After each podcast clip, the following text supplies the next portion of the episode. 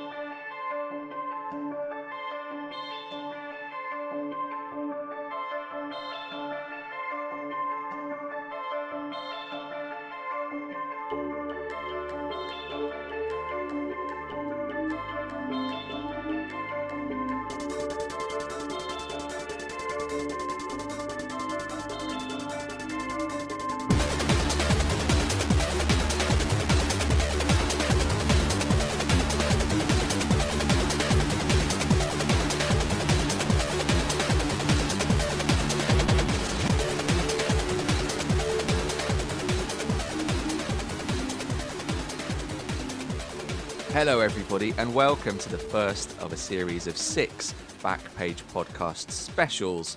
This is a podcast about 90s PC gaming that we're calling the Backer Page Podcast because it exists purely due to the kindness and generosity of you lot on Patreon. Uh, I am Phil Iwaniuk, and with me is Jeremy Peel. Hello, Jeremy. Hello, Phil. Hello, everyone. Uh, Jeremy is a familiar voice to uh, Backpage Podcast long-time listeners. Uh, Jeremy, you've spoken about all sorts with Samuel and Matthew before, haven't you? Immersive Sims, Drive 3R. Is that the, am I getting that right? Driv, Driv 3R? I think you know you're not. But yeah, I'm, I'm the guy who shows up on the podcast and just um, splurges uh, an unnerving amount of information about Driver all in one breath and then leaves again. That's been me. I wonder if you'll manage to cram it into this episode. So, this first uh, episode in the series of six, all focusing on classic 90s PC games, is all about the venerable immersive sim slash shooter RPG thingy from Irrational Games and Looking Glass Studios, System Shock 2. Uh, I'm so excited to talk about this one. I went downstairs to make um, one of the more atmospheric cups of coffee in my life, Jeremy, just now uh, because I was listening to the System Shock 2 soundtrack as I did so. And it's quite early in the well, it's half eight now, but when I was making the coffee, it was quite early. And my goodness, that was tense. What a soundtrack! Yeah, and it goes. We were saying it goes surprisingly hard, doesn't it? That soundtrack. You've got the sort of like the dense, the thick ambience, and then you also have uh, full-on big beat. It's yeah, it's like Liam Howlett from Prodigy's uh, been been at the desk on it. Um, I should say how who it's actually composed by. Actually, uh, it's Josh Randall, Ramin Djawadi, and Eric Brosius. Um, yeah, Brosius. In fact, I know how to pronounce that now. yeah, oh, I'm so... terribly sorry. Yeah, I, I recognised Brosius's name. Yeah, he was like the lead um, sound guy on this, and, and also on Thief. That's why I know his name then, and that's why Jeremy, you're here to just, like a driving instructor to just politely pull the wheel away from the curb. um, so let's uh, let's begin by introducing ourselves um, and talking a little bit about why we're doing this and why 90s PC gaming is is worthy of comment 20 30 mm. years on in the first place. Um, so Jeremy, tell us a little bit about yourself, how you got started in the industry and what your idiosyncrasies are in, in gaming. Crikey. I'm a freelance games journalist going on about 10 years. I was thinking of how I could um, date that other than with actual dates, obviously. But um, Dishonored and the XCOM reboot were kind of the significant games for me when I started. You know, within like a year of me starting. they happened and uh, and were a big deal for me, and are also you know connected to the the games we're going to be talking about across the course of this series. You know, there's they have their roots in this stuff. Um, yeah, so I uh, I started at a site called PCGamesN, and um, at this point, you know, I've I've got to write for PC Gamer and Edge and Rock Paper Shotgun and all of my favourite uh, games outlets, really. Uh, yeah, who are you, Phil? I think you know very well. I Um, do. I am. I think of myself as sort of a grey man of the games industry because I've been around quite a long time. You've probably not heard of me, but you might have read some stuff that I've written over the years. Um, I got my start. The to to date, my debut, my first commission, I think, uh, was for PC Format magazine, and it was a review of Dragon Age Origins. So what was that? Two thousand and eight. Very late two thousand and eight. and That sounds right. Yeah, yeah. Um, got that one bang on. I think I gave it like eighty-seven percent, which like obviously Yeah. correct. Uh, and then uh, when I first got like my staff job in the games industry, that I was freelancing for a bit, and uh, so I was given the Dragon Age Two review as my first gig as a staff writer, and I'm I'm not the top on Metacritic. I'm, I'm not the highest review score, only because PC Gamer went one percent higher. But I did give it ninety four. So maybe maybe that's what people know me for for absolutely messing up the the Dragon Age Two review. Yeah, I do Um, think PC Gamer have, you know, taken a little of the heat off you there. People still bring that up in their mentions. I know it's only one percent as well. That w- between the two of us, we must have like been responsible for some massive bonuses at Bioware because without us, that average Metascore would be like in the seventies, I think. Yeah. anyway, so other than taking a bung for the Dragon Age 2 review, uh, what else did I do? I went from uh, PC Format Magazine on to official PlayStation Mag, where I was there for, for a few years. Then I went over to PCGamesN, where I met Jeremy Peel. Um, the two of us spent a long time uh, talking about Quake when we should have been talking about um, Minecraft or Roblox or whatever was trending on search at the time. Uh, then I went freelance. Yeah, you were my uh, you were my features editor when I was a features writer, and a very, very I was very fortunate to have you as a, a manager, and you were, uh, you know, I felt like I was often writing to to um, f- to make you laugh, and it's it's always helpful to have that as a writer to have a specific mate in mind that you want to entertain. It was a, a humiliating experience for me, Jeremy, if I'm honest, because uh, I was supposed to be managing you, but you were just so far ahead on, on top of it all. You were you were reminding me of the spreadsheets that I needed to ask you to update, um, and your your work just needed absolutely nothing nothing doing to it. I was like, oh Jesus Christ, this guy's uh, amazing, and I can teach him nothing. But it did uh, that's foster uh, a, a long time friendship uh, and a safe space where we could talk about like Trent Reznor's uh, production idiosyncrasies and and the medieval imagery of Quake and things like that. So really, Yeah. this is like the perfect place for us to just uh, be chatting nonsense about about 90s stuff because it's really where our our Venn diagrams overlap. Whilst I'm not like the biggest Driver Three fan. I can certainly respect the fact that it's a it's an older title with a, a quite a niche audience, and that's where we both choose to uh, subsist. That's not really. even faint praise. That's just that's just facts. I can certainly respect the fact that it's a game that came out in the past. But, uh, yeah, these are these are factual things. It's very hard to debate them. Uh, so that's a little bit about us and why we're uh, fixated on on 90s PC gaming. I always think, Jeremy, you know, when you're listening to a podcast that you really like, but the regular hosts are like away on holiday or whatever, like if if it's the film program with Mark Kermode and and Simon Mayo, and then you listen to the latest episode and it's like Robbie Collin and Edith Bowman, and you're like, oh. Like, I Yeah. mean, they're great. No, no disrespect to those like very trusted uh, and esteemed broadcasters, but you're like, oh well, where's the people that I um, that I wanted to listen to and that I choose to listen to this podcast for? Um, I'm hoping that just lo- knowing a little bit about the sort of our our uh, our CVs, a painstaking detail about the jobs that we've hopped between, uh, might mitigate that just slightly. Yeah, I'm glad you uh, you turned that sentence around at the midway point. I was worried you were just going to be talking us out of a gig. I absolutely understand if you don't want to listen. Um, all the very best. Go and play System Shock 2.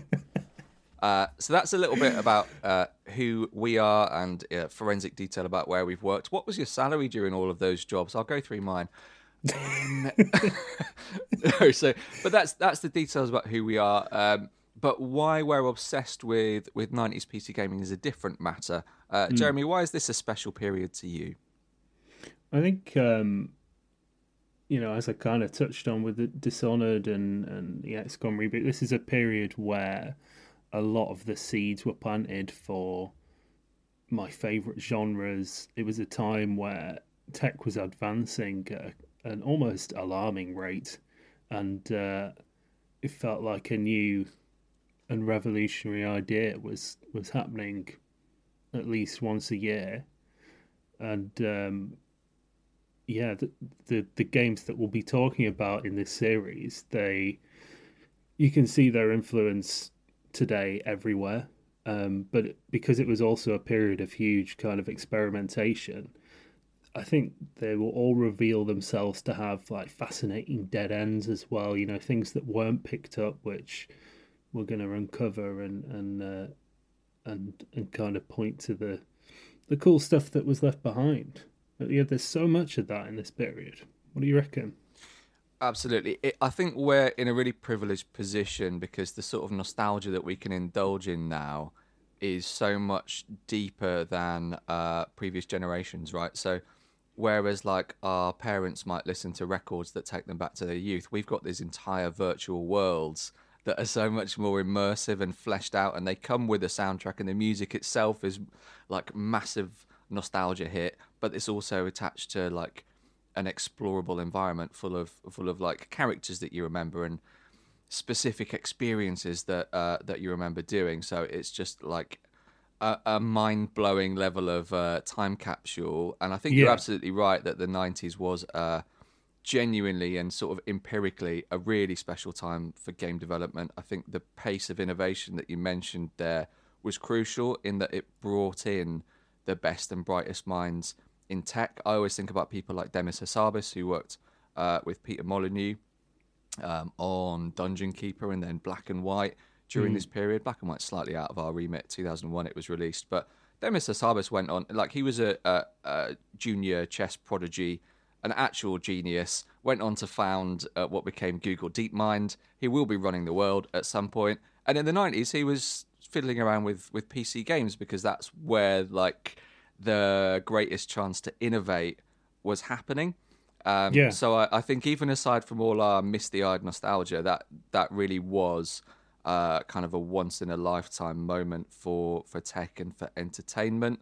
Uh, probably just like really quickly worth mentioning the caveat on this, like as great as the '90s were um, in gaming for like for, for most of us, I, I guess we should also acknowledge that like this wasn't the most inclusive time. This wasn't the most like progressive uh, time. And if you weren't like a white teenage boy, then maybe there was a danger of feeling a bit alienated. Like certainly women's representation in, in games has come a really long way since the 90s. Uh, non-white characters, uh, non-binary characters.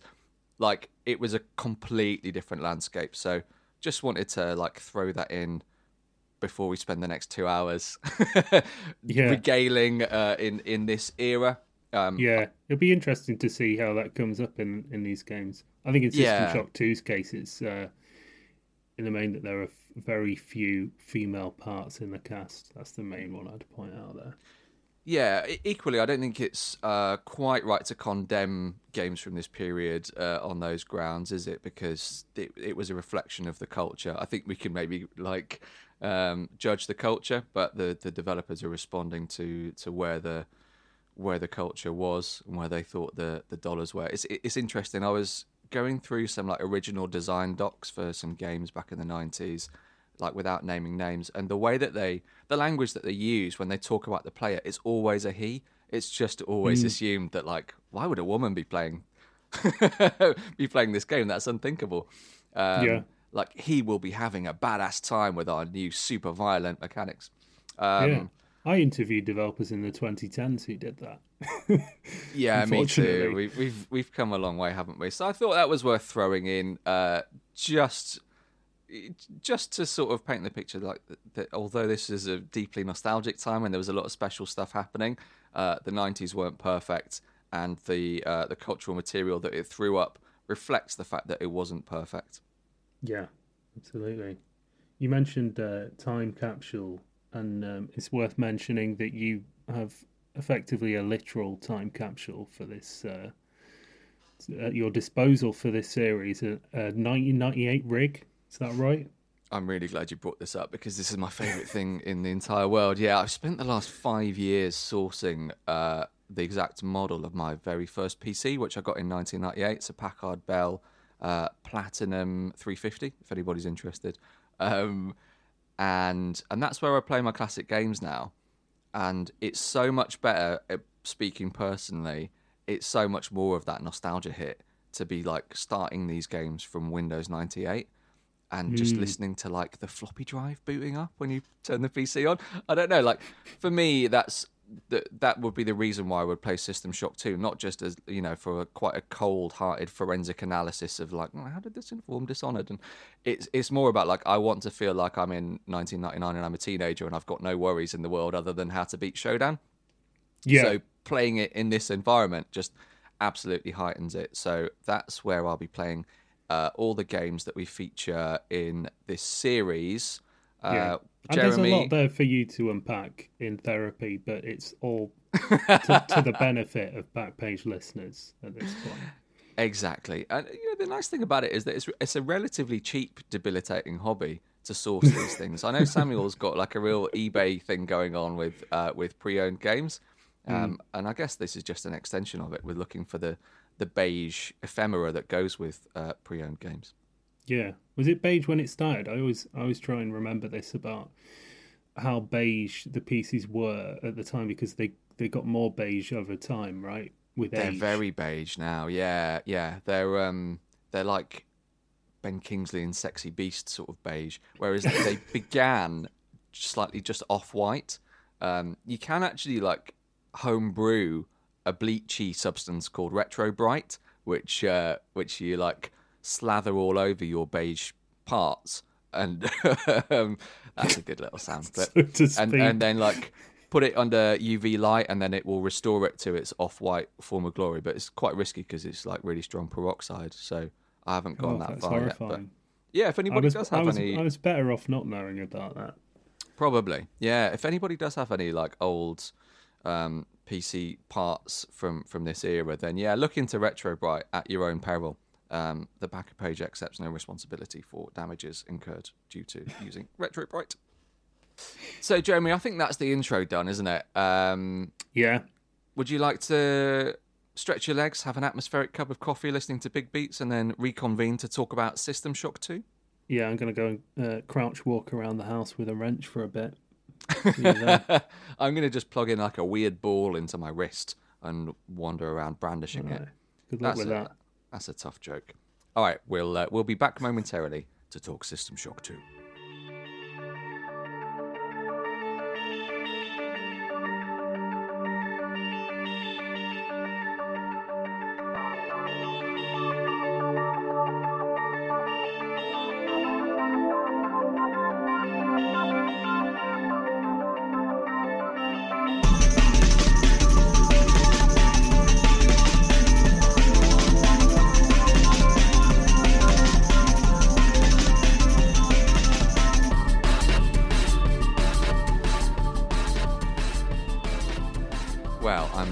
Coffee. That was more uh, shrieking ape-like um, monsters during a coffee run than I'm used to, Jeremy. But I did enjoy the big beats. How did you get on?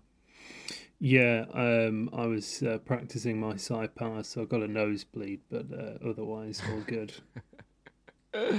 Uh, so it's it's about time we actually talked about uh, about System Shock 2 in, in a bit more detail. Um, so, first of all, let's try to get to the bottom of what it meant at the time when it came out. What are your first recollections of this game? How did you first hear about it? Um, and what was your impression? So, I was pretty young in the 90s. You know, a lot of this stuff I came to slightly later. And the first time I was aware of System Shock 2 was I think seeing it on the shelf, um, uh, my mate's dad's shelf in his house. So a, a very good friend at school, uh, and I think honestly, I was um, his his dad was was as I was as excited to see his dad as I was my mate because he was uh, a long time PC gamer. They they were kind of aspirational to me as a family. Actually, a, a PC gaming family. Uh, my friend's mum and dad, they'd kind of uh, you know played Ultima online together in their youth, and then um, you know they had two phone lines so that they could play Oh, wow. EverQuest and still receive um, calls because he, he Oh, was a that doctor. was goals, wasn't it? That was absolute goals in the nineties. Yeah, and and he had the most incredible shelf of big box PC games, like um, games that we'll be discussing in this series. Fallout was on there, XCOM was on there, a slightly dodgier XCOM immediate sequel about underwater stuff, and um, System Shock Two was on there. And uh, I remember one time he let me borrow it. Um, but then I was surprised by how quickly he asked for it back, and I didn't even get a chance to boot it up. So I, I then didn't play System Shock 2 for, for many years. Um, but I was aware, you know, I mean, you're going to covet something, aren't you? If you if it's kind of, uh, you know, you, you get to own it for a couple of weeks and then have to give it back. You know, oh god, Snatched away I've from you. missed So something there. what was it about it that made you want to borrow it in the first place? Was it the box? Was it Showdown on the on the box art?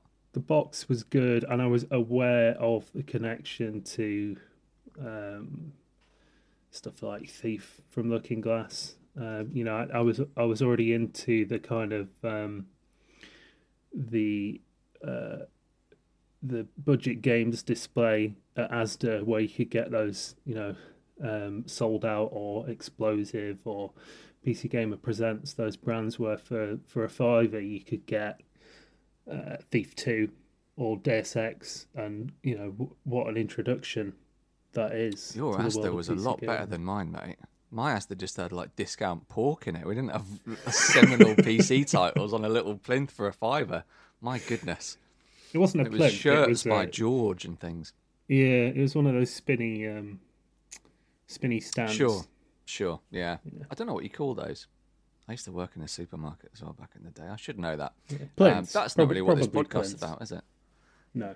Well, the plinth is more the end of the aisle, right? That would be where you put all the all the mince, your seasonal meats and things. I work more on the meat aisle. Yeah, Um, I think we're a little off why. track. you... um, what year was this when you uh, when you were going round to your friend's house and, and you saw this uh, remarkable big box game and it caught your eye?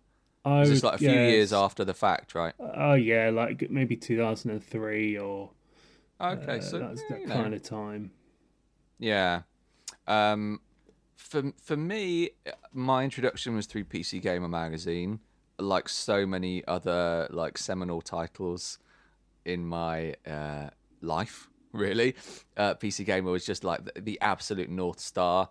Uh, so I remember the review. It was a, oh, it was. I want to say ninety two percent, but certainly in the nineties, and that always turned your head, right? If if something was getting like above an eighty five, you're like, these guys are serious about this.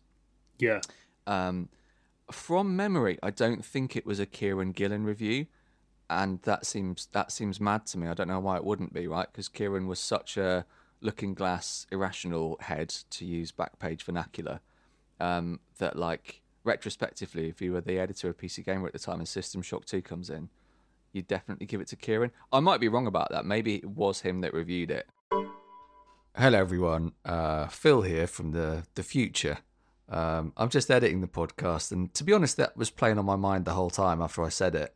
That I didn't think Kieran did review it, so I pulled out the old um, issue of PC Gamer that I was referring to, um, November 1999. It's the one with uh, Rogue Spear on the cover, if anyone remembers it. A lovely silver treatment on it as well. Anyway, I skipped to the um, the review of System Shock 2, and Kieran did review it. Of course, he reviewed it. Of course, he did. A fine review of it it was as well. So, um, apologies, Kieran. Apologies, everybody who was uh, furrowing their brows and going, "That sounds wrong." As I was saying that. Um, and please enjoy the next two or three minutes of me insisting that Kieran Gillen did not review System Shock 2. Also, keep an eye out for um, Jeremy just not really wanting to commit to the idea and instead steering me very gracefully into a more broad conversation about how review assignments work and how writers are picked for it, and me just not picking up on it and doubling down and going, but why wasn't Kieran given the System Shock 2 review? And of course he was. Um, apologies and thank you.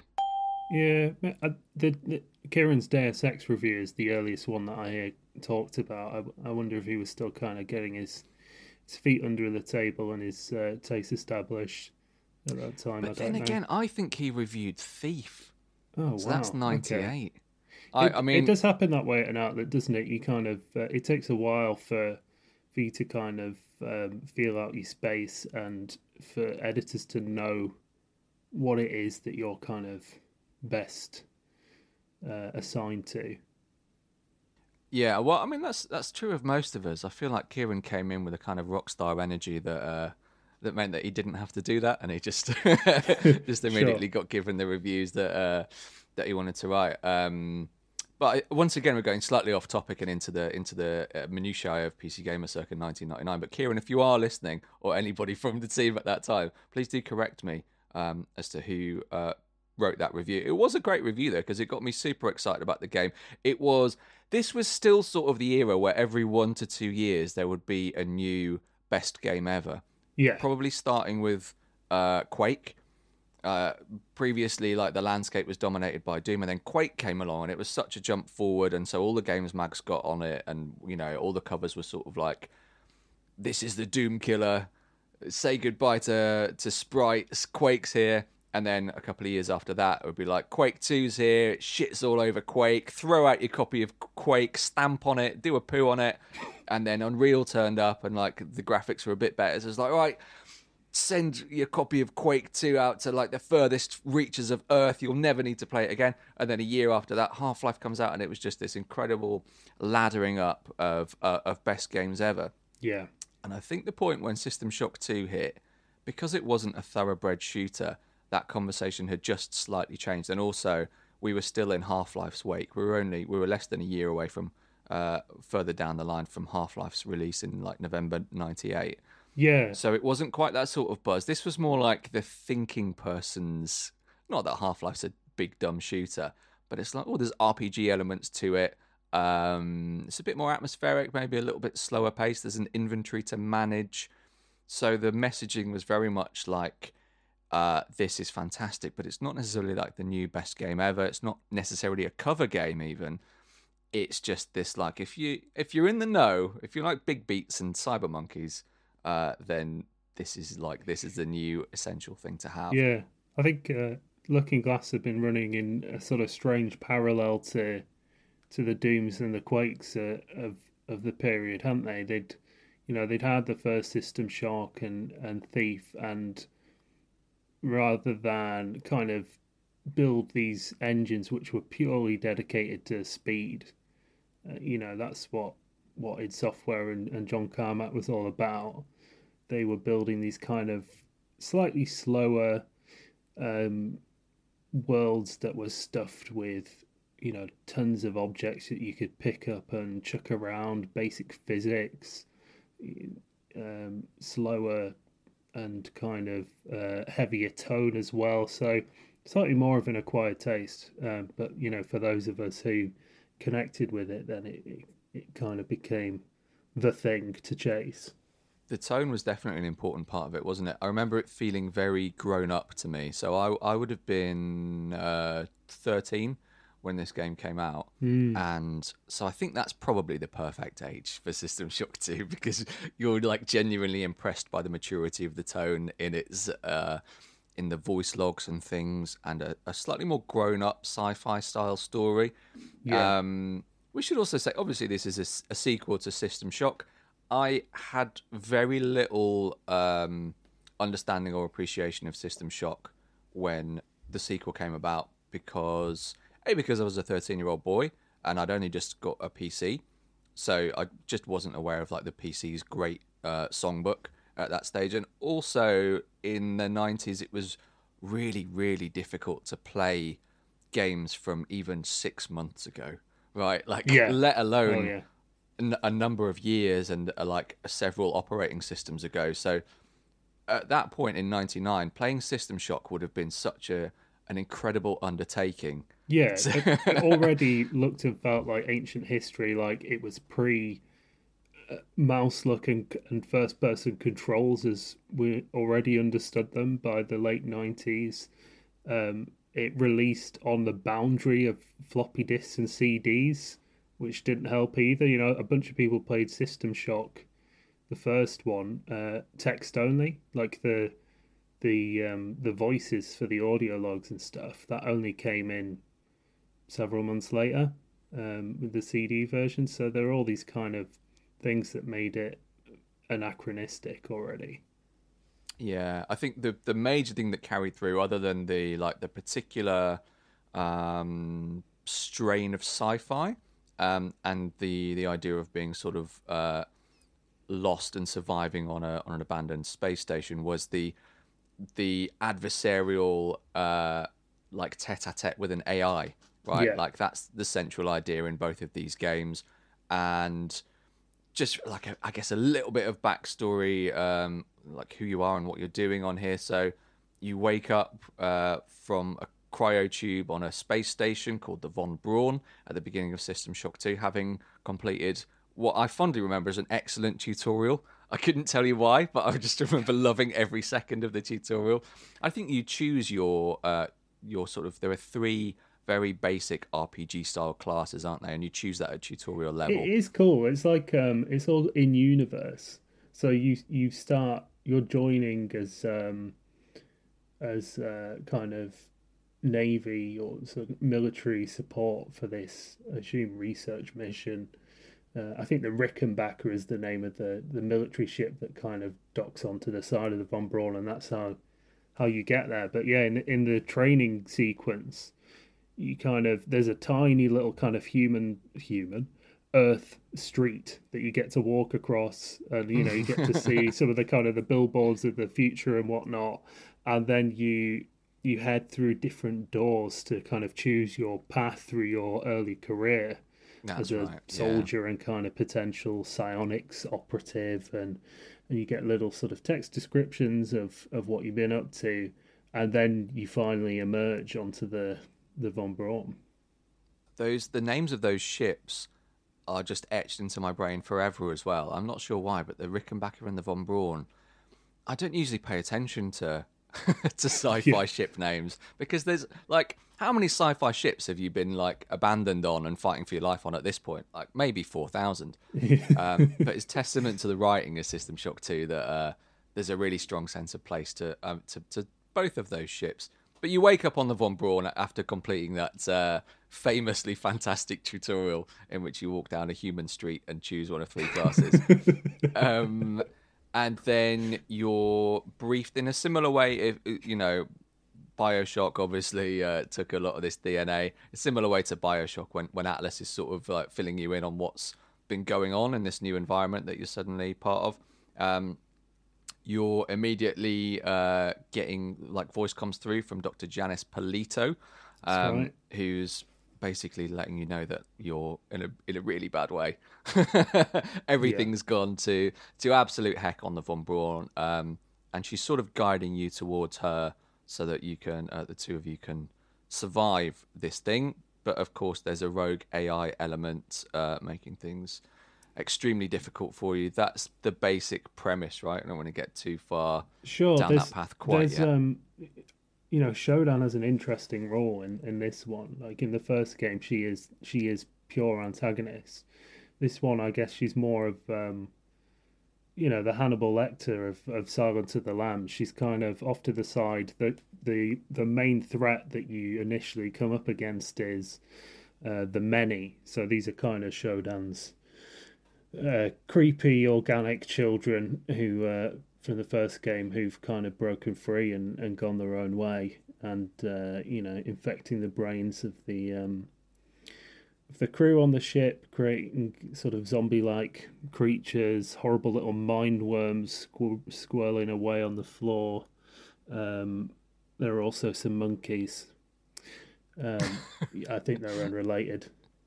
Um, but yeah, uh, so there's a you know there's an interesting sort of dynamic going on there where you know nobody mistaking nobody's mistaking Shodan for um, for a force for good, but you, there's you know an uneasy alliance that develops during the the game. I think the way that it's presented in the game is that it's quite uh it's almost like a twist that you're dealing with Shodan right? But Yeah. as as I recall it at the time, Games Mags did not care about that at all and like had definitely spoiled that element for me long before I got to play the game. Yeah, Um, I As- think everybody was just too just now. excited.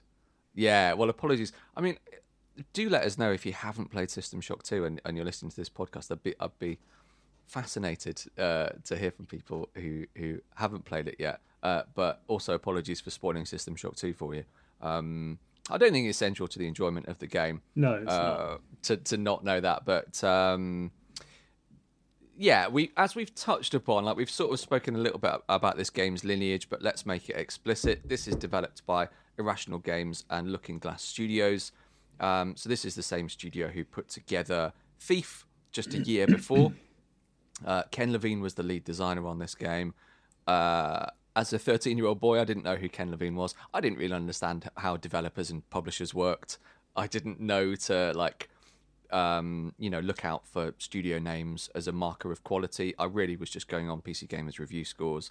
yeah, you, later at that, on, that stage, you don't really know what the difference between a developer and a publisher is. You're like, oh yeah, Activision, love those guys. yeah. Um, I yeah. was super into Sierra because of Half Life. I was like, well, if they can put out something as good as Half Life, then I'm Oh, sure Gabriel Knight 3 is an absolute banger. yeah, I, I mean, nobody knew who Ken Levine was at that stage, did they? Like, Uh, Certainly, that's my interpretation of it. Yeah, this was the game that forged his reputation as an individual name yeah. that so like with stands on its own two feet, even even adjacent to Irrational Games or Looking Glass. Yeah, he'd started at Looking Glass after um, some years in the wilderness as a, you know, budding screenwriter and, and this kind of thing. And uh, he'd been on pre-production on Thief, and had, you know, after some some weird concepts around that time at Looking Glass that he, he had a hand in, like uh, Better Red Than Dead, was uh, was one of his titles and um, at one time thief was a kind of dark camelot thing That's Um, right. Yeah, it was very medieval rather than steampunk, wasn't it? yeah and uh, and you know the game like early on was kind of prototyped as a as a sword fighting game i think it was supposed to be you know that's a perpetual um pc developer's dream to kind of map a sword to the mouse and make that work and it never really happened and it didn't happen for looking glass either but um you know that project became thief um and ken was you know the person there at the beginning building that world. Um but he didn't stay. He uh he he and um two other looking glass employees was john chey and rob fermier i believe who left to start irrational and immediately um got into trouble because the project they had was cancelled and looking glass said look you know we've got this thief engine we want to make more use of it why don't you make System Shock 2 with us? And effectively, Looking Glass incubated Irrational during their early days. You know, they were working out the same building. The whole sound design uh, of System Shock 2 was made by the, you know, the Looking Glass people who'd done it on Thief. Uh, there are a ton of like voices of Looking Glass staff in the game, so it really is like a proper uh, co-development deal, a real sort of passing of the torch before um, Looking Glass shut down. Not that they knew or intended that they were going to shut down, but that's how it ended up happening. I like how you left a pause after the names for me to confirm there, and I just didn't do anything. I believe it was Jonathan Chey, wasn't it, Phil? Sure. Um, I do have a quote from Jonathan Chey, which I think not only sums up uh, why this game is brilliant, but also uh, all games in this entire period, right? So retrospectively, um, talking about the uh, the development of System Shock 2, he says inexperience also bred enthusiasm and commitment that might not have been present with a more jaded set of developers, and I really, retrospectively, I really do get a sense of that. It's people just throwing in ideas without necessarily worrying too much about whether they can implement them with what we would now think of as AAA polish. It's Yeah. just like, wouldn't wouldn't this be cool? Let's see if we can do it. Uh, and I, I always, I will always like meet a developer halfway, even now, who wants to do that, even if it's a little bit janky. And I, it reminds me a bit of um, Rare talking about GoldenEye, not a PC game, but let's let's all be adults here. Um, the level design in GoldenEye is super weird, right? Because there's a, a bunch of rooms that just do nothing. There's nothing in them. There's no objectives. There's like the critical path is like maybe 10% of each level. And when Rare were like building these levels out, they were basically mapping them to the movie sets in Yeah. GoldenEye. So they want like it, they were that was how they went about it because they hadn't made a shooter before. Yeah. like you know, uh, basically it was only John Romero who knew how to make like a cool corridor shooter where things popped out at you and it was like a fun roller coaster ride at that point. Yeah. And so Rare just took this totally different approach and we're like, well, we're making a game about the movie. We've got the movie to go on. Let's build what we can see in the movie, even though like it- there's a bunch of sort of superfluous areas to it. And Yeah. that's obviously a treasured game and and the um singularity of that approach to level design I think is is I don't think is central to the experience, but it's certainly a fondly remembered aspect of it. And I think Yeah. that, that Jonathan Chey quote sort of explains um, that general ethos in the 90s that it was a new frontier and you could just chuck in things without fear of judgment to the same extent that Yeah. uh, that you might experience today.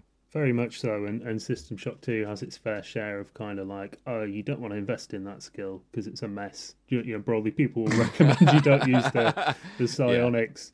Uh, but there are also some really smart decisions they made uh, going in. You know, they knew that they had this engine which was made for Thief, where you you know fire an arrow once every 10 minutes. It wasn't built for speed. You couldn't really make a fast shooter in it. And so they knew that they couldn't compete with you know id or epic on that level or um, uh, valve i suppose at that time as well and so they that's why the rpg elements kind of came into system shock at that time to going well we want this to be really considered um, slower paced. We want you to be really kind of thinking about how you spend your resources, this really tight resource economy, and have it be more this kind of slow, thoughtful horror experience. I, I remember Ken Levine talking about, um, you know, implementing the machine gun in System Shock 2 was just a ridiculous ordeal because, you know, the Thief engine is brilliant at um, you know, representing objects properly in a world. That's what's amazing about System Shock 2 and Thief is they have, you know, this dense environment and you're picking over all this stuff. Uh, but it did the same thing with weapons, you know, rather than generating one water arrow to fire out of the the bow, suddenly you're asking the, this engine to, you know, generate 30 bullets and and ping them out in quick succession and it's just it's just not built for this at all. Like they they had a real job just making that work.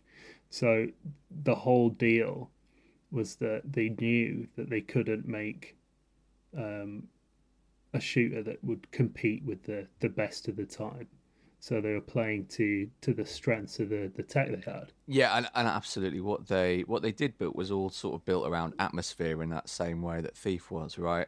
Like I I don't really remember firing a weapon very often at all. And Yeah. like if you were in combat, it felt like something had gone wrong or you'd, you'd made a mistake.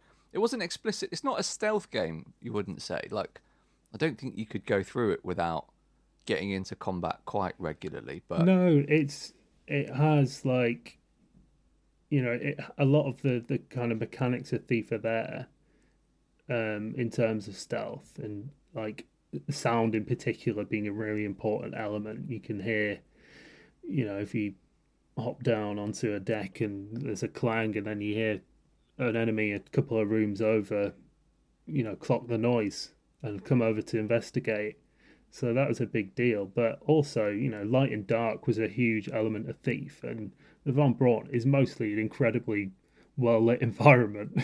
so, you know, those those elements kind of go out the window.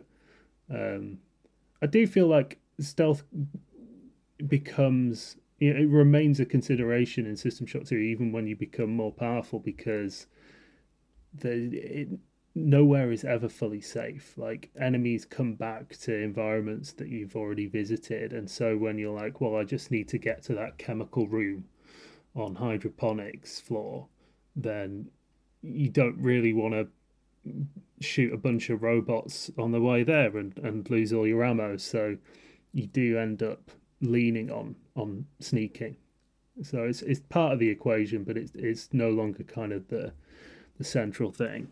I think that that sense of pace is absolutely central to the experience to me. And I, in in a moment, we'll uh, we'll take a break before we get on to our experiences of replaying the game in the in the cold light of 2022, and, and we'll also be throwing our uh, our review wars at each other, in which Jeremy and I produce a little uh, radio play style version of uh, what basically what we would write in our opening paragraph if we were mm. reviewing this for a games mag in situ in 1999. Uh, we'll get onto all of that and and make the final judgment on on System Shock 2. But before that, I just wanted to throw in that like a- atmosphere is always the big one uh, f- for me in games, and it's really hard to talk about because it's such a nebulous term. Like, what does that really mean?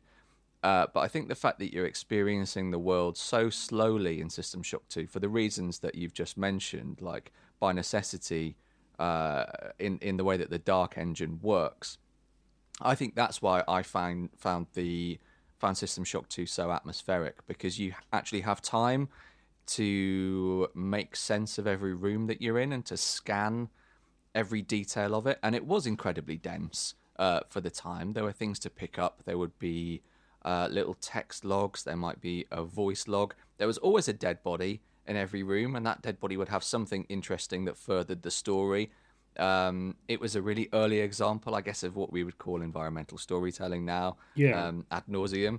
In that, e- even if it wasn't like a text log, it might be that um, you would see a dead body that was slumped in a way that looked like they'd shot themselves, and you would find uh, a pistol and some pistol ammo in their inventory and it would be just telling you a little bit about the backstory of that character just through what was in its what was in its inventory. Yeah. I think if you were experiencing the game like Quake and you were sprinting through, Quake tells its story such as it is in in uh, really broad strokes because you're experiencing it at, at a sprint. So you're going like, oh, it's medieval, bang, bang, bang, bang, bang, and that's fantastic. I'm I, I'm in love with Quake and I always will be, but.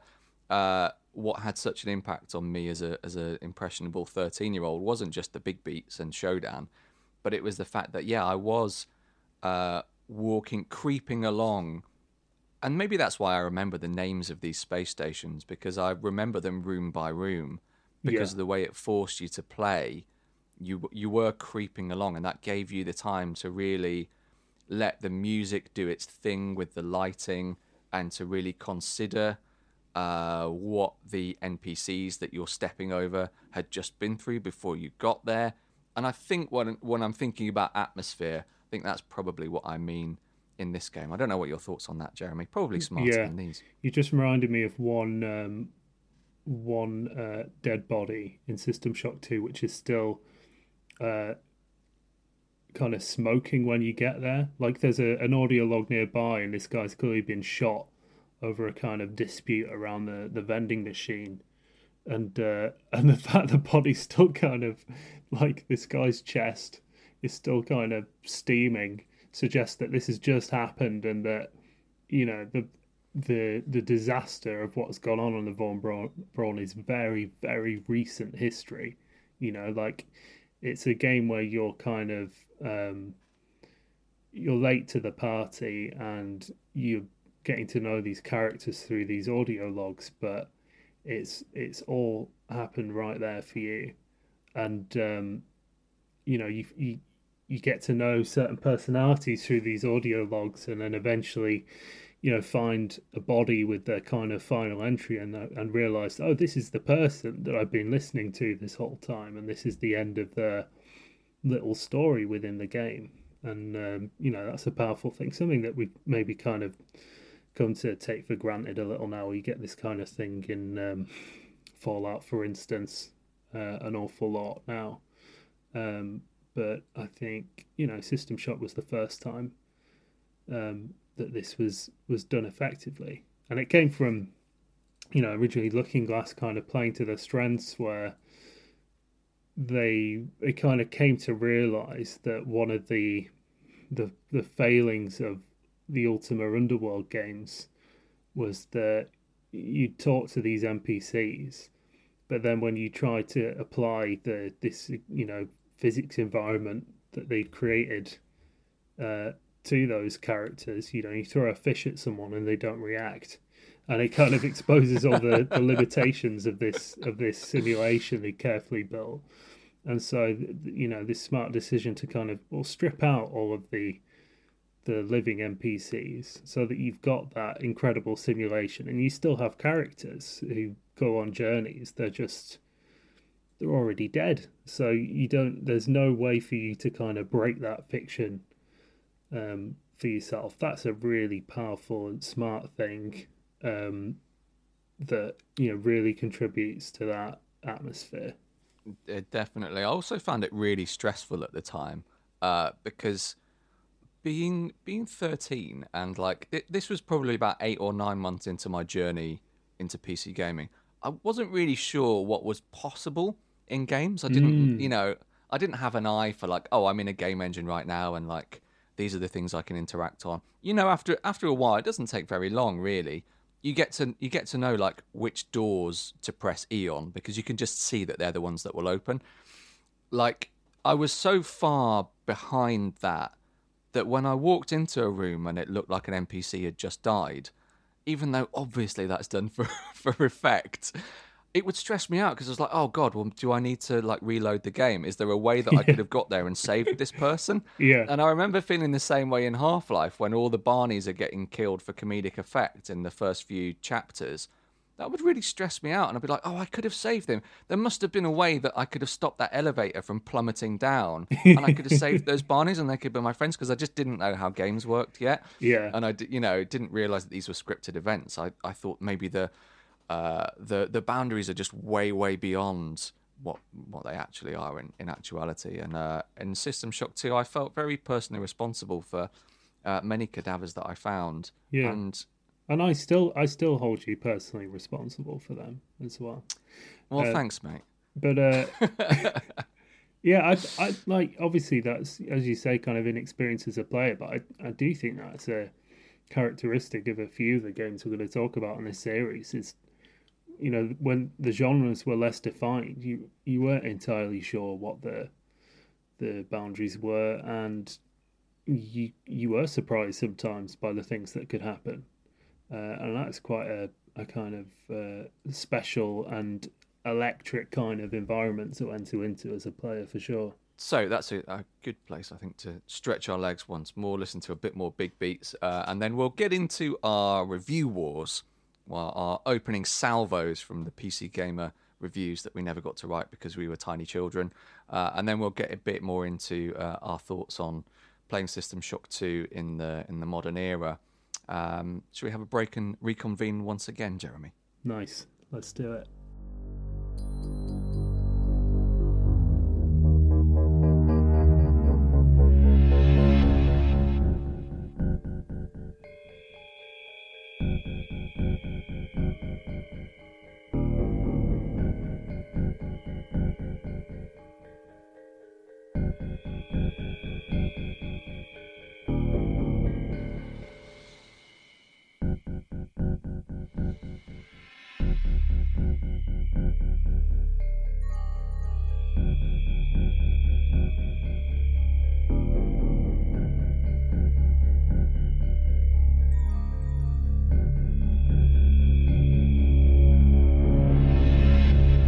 So, Jeremy, we've had a little break. Um, look, cards on the table, everybody. That little break has been several days, but in that several days, we've been playing lots of System Shock 2, um, and we've also, some might say, even more importantly, made our debut Review Wars Soundscape thingies.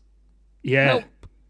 So these are what are they? They're they're we're imagining that we've each been assigned the review for sti- for System Shock Two in situ, as it were. Is that the right term? The time- Exactly. It's a bit of an arch concept, this, but it's like, yeah, we're. we- Yeah, I would would have loved to have been around in games journalism in this. yeah, exactly. I would have loved to have been around at the time. I wasn't. That can never happen. I will always. I will remain twelve. Time works that way. There Hmm. will never be a 1999 when I'm not 12. So this is as good as we've got. We it's we're imagining that we've been given this review. It's the lead review in this issue of PC Gamer or PC Zone or Edge or pick your games mag uh, of choice from the era. And so we're writing our opening paragraph. Yeah, to get listeners into the, the mindset of a, a games journalist in this situation, if you get assigned a review of a game that you're you think is important or you're excited about, it feels like a great honor, you're probably overthinking it from the moment of assignment. Absolutely. And what comes from that is, um, you know, overly ambitious intro writing because your intro is, is the main hook. It's where you stick all the best prose, all the high concept stuff. And Yeah. um, I mean, we're both maybe a little too experienced to to do a lot of this stuff in our, you know, in our actual article writing these days because we know it's going to be stripped out by any sensible editor. Um, right. But here we're going to be as indulgent as uh, as the very best game journalists were at the turn of the millennium. I I think it was a more indulgent time, wasn't it? Like you could genuinely get away with the most extraneous childhood anecdote to tee up a review of System Shock 2. And I I think in some ways it's a shame that Yeah. at- attitudes of of, uh, of hardened towards that um, uh, that approach to writing, which perhaps doesn't hold the reader's time in the greatest respect. Um, how we're expressing these, we should say as well. This being an audio medium, and we're talking about writing reviews, is that we've done them as a bit of a, like a radio play meets a song. We've just thrown a bit of sound design at them so that they're um, they hit the ear in an interesting way. But these are fundamentally reviews. Yeah, I wouldn't. I wouldn't say mine is a song exactly. It's more a sort of uh, monologue, docudrama. I don't know, but um, Yeah, I, the I way- think only the way- Radiohead would describe mine as a song. To be honest, nobody else. But I know you, and I, you you fiddle with production in your spare time. You noodle around on guitars, and and you know songs do emerge from you. They from, call me time to Noodles. time. Yeah, A lot of a lot of people call me Noodles. Um, Yeah. I was I was in a band uh, that formed in, in Southern California in the '80s in the punk scene. Um, played guitar for them for for many decades, um, where I went by the name Noodles. And then I decided that actually the real money was to be made um, writing uh, about Dragon Age Origins. So I left the Offspring, and I've done this instead. Who wants to go first? Um, I I don't want to be upstaged. I want to go. I want I want Uh, you okay. to listen to mine first, uh, so that listeners are whelmed rather than underwhelmed. So okay. let's go with that. Is there is there anything you would like us all to know about this before we listen? Uh, I um, I started it, had a breakdown. Bon appetit. Took me all afternoon.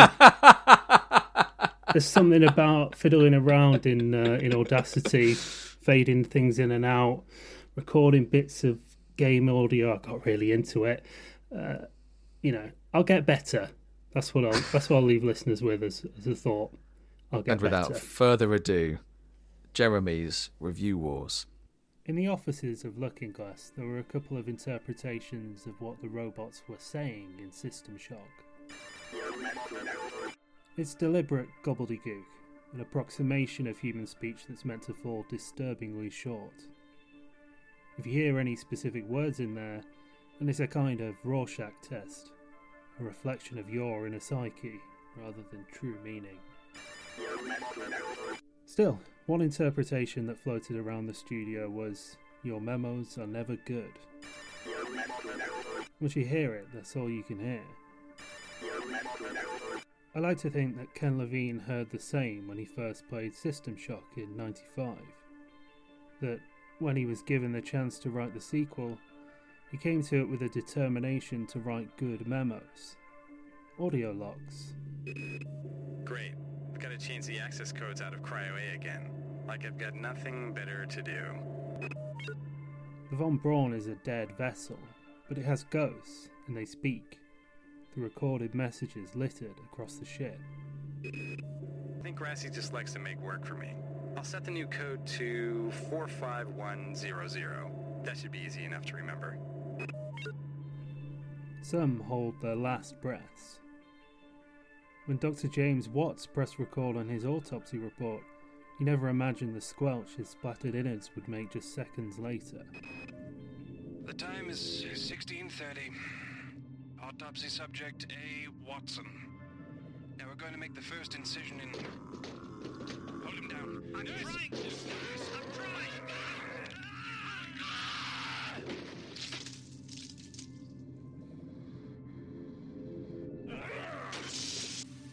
Others are unlikely love stories, snippets of a doomed romance, playing out on opposite sides of a sinking Titanic. Don't stop, Rebecca. Keep moving. Get to the escape pods on the command deck. We'll take off, set the toaster to wake us up in 30 years, and we'll be back on Earth before you know. A toaster built for two, baby. That's our next stop. Then there are the conflicts, the power struggle between the dictator, Shodan, and a hive mind called the Many. A philosophical fight between the individual and the team, fascism and communism. Either you disband that little toy army of yours or some real military is gonna come down there and walk all over your redicops. If you do what we say, you might have a chance to see the glory of Mimeti. Comply or die, sister. It's that simple. System Shock 2 is almost empty of NPCs. Irrational Games couldn't fill it if they wanted to. The Von Braun is populated nonetheless, haunted by the stories of the people who live there and whose bodies are still warm. An archaeological site just waiting for you to pick up your shovel and dig in. Good job, Ken. Your memos are really, really good.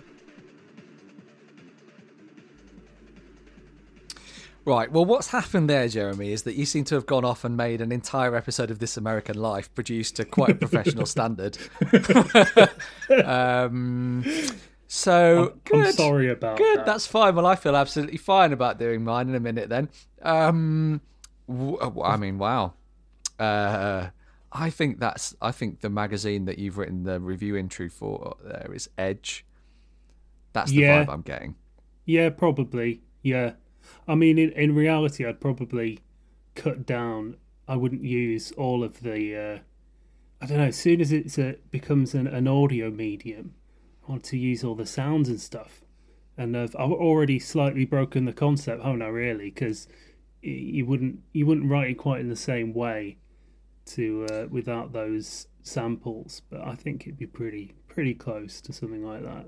I'm just imagining the samples being in italicized writing, and then it works works absolutely fine. All right then. Yeah. I I'll mean, take you'd- to uh, I'll take that to Tony Mott tomorrow. Yeah, I mean, you'd still lop out the first paragraph, but that's that's the, the editor's mandate, isn't it? Um, okay, well, that was Jeremy's episode of uh, of Review Wars. Um, what should I say about mine before we? Um, I'd say it probably slightly got away from me. What I was trying to convey was uh, something of the tribalism about uh, around shooters at the time, and this like this best game ever, this new best game ever that came out every year. That was very much part of the culture, and it would be referenced whenever a new big game came along. Uh, I wanted to uh, do something that sounded cool, and what else? I think that's all there is to say about it. Really, I can't I can't big it up any more than that. Um, I'm excited about it. the words, uh, and I'm especially especially excited about the sounds. Is what I'll say. I'd be much less excited about the words if I were you. Okay, here we go. This is my contribution to the review wars. Look at yourself, chasing after the next big shooter, driven by pure animal instinct for bloodshed and circle strafing. You can't even comprehend a piece of software like this. It's not in your nature to stop and consider what you're doing. To set a trap for the cyber monkey who's been pursuing you through the operations deck using the incendiary grenade you got in a storage room that you hacked into. To unlock your mind, harness its full potential using psionics and a weird ball connected to your wrist. You're probably too busy sprinting towards the next enemy, hungry to unload more ammo. What are you running from? An environment as immersive as this is wasted on you. You, my child, are conditioned not to notice all the details around you. It's in your DNA. Quake fandom. It eats away at the genetic code of everybody exposed to it. These people don't know the meaning of the word immersive. Shall we educate them? that is everything I hoped it would be, and uh, and if I'm I'm honest, expected. Not to put too much pressure on you, but I've, I've heard you do this kind of thing before, and uh, it's great. I uh, I think from the moment uh, the listeners voted for System Shock Two for this episode, it was a foregone conclusion that you would do Shodan voice at some point. yeah, it's low uh, hanging fruit, isn't it? I've been looking forward to it. At the the very beginning, I genuinely didn't know it was you. I thought it was an actual clip from the game for a few seconds, which is uh, absurd. And and- then you heard the the actual content. And you thought, why would Ken Levine write this? This is a strange non sequitur for Shodan. I, I, you've, you've, I think you've tapped into something there, and like the, um, in the nineties, you know, when levels were made by one designer, typically there was a really sort of antagonistic relationship between player and developer. You know, not in terms of shouting at them on the internet, but in terms of you were aware that someone had sort of devised a load of traps for you specifically, and you kind of felt their eyes on you in a way. And and Shodan is just like the perfect embodiment of that. And you've hmm. you've, you've totally married those two things, which were definitely connected in my mind. So that that makes an awful lot of sense to me. I also think- um sorry, go on. I I think you've uh, made that sound a lot a lot nicer and cleverer. Than I think. Really, what I was thinking is like, I think the best way to get somebody to play System Shock Two at that time would be to antagonize them slightly and be like, "Are you Yeah. smart enough for this game that's like a bit of an RPG as well?" And I Yeah, do so remember that being sort of the tone at the time as well. You're negging nineties teenagers. I'll say. Yeah. That's yeah, that's that's just what I know. I uh, I was um, listening to an interview with uh, I think it was Greg LaPiccolo who who um, did all the Shodan post production for the original System Shock, and he worked on the second one as well, and talked about it just being a a much bigger undertaking than he'd initially understood.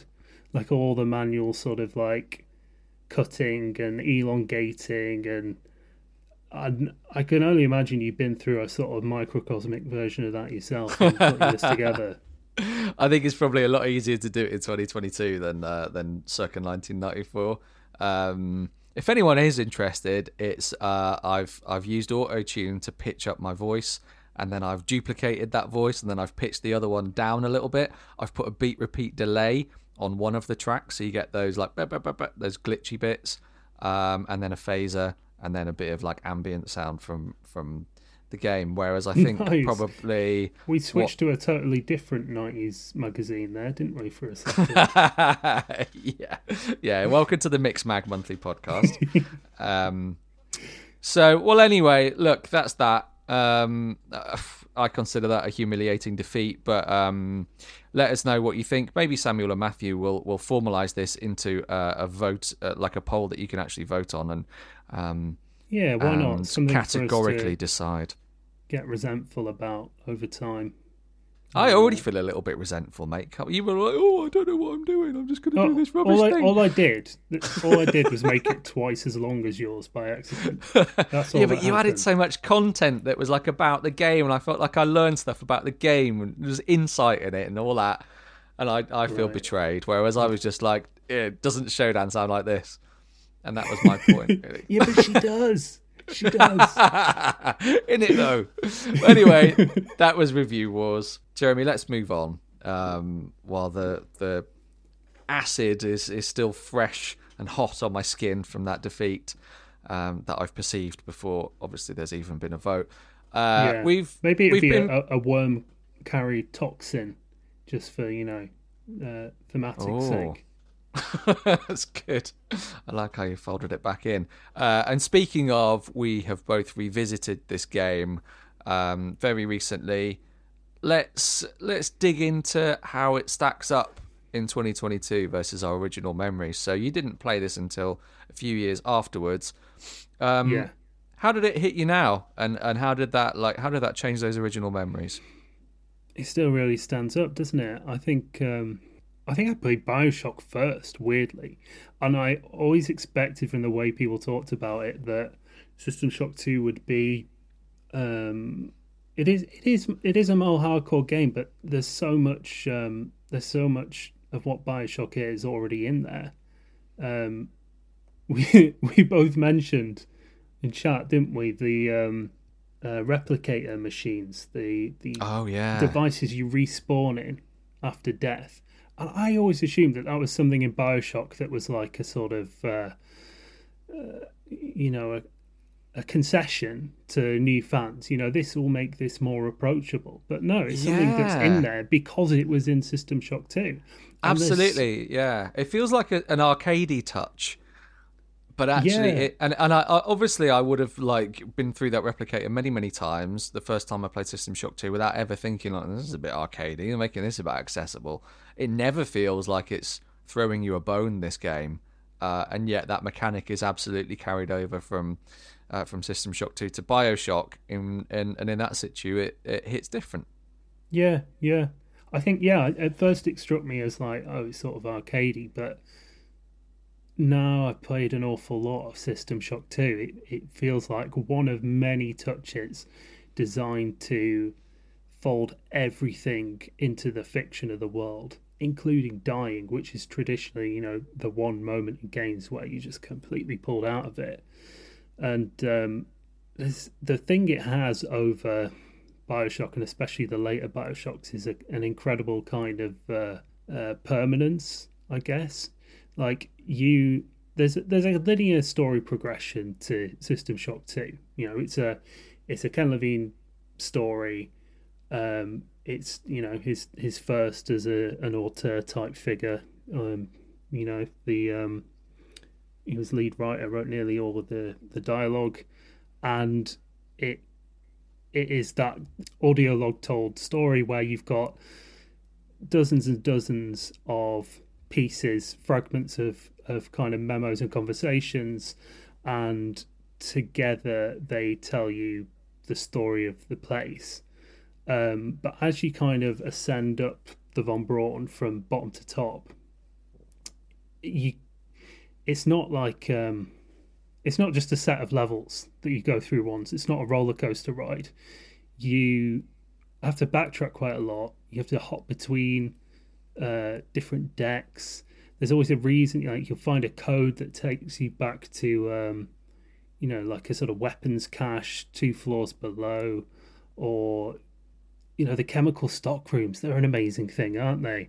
Like there's, there's these full rooms, which they're all differently shaped as well. One looks kind of like a broom cupboard.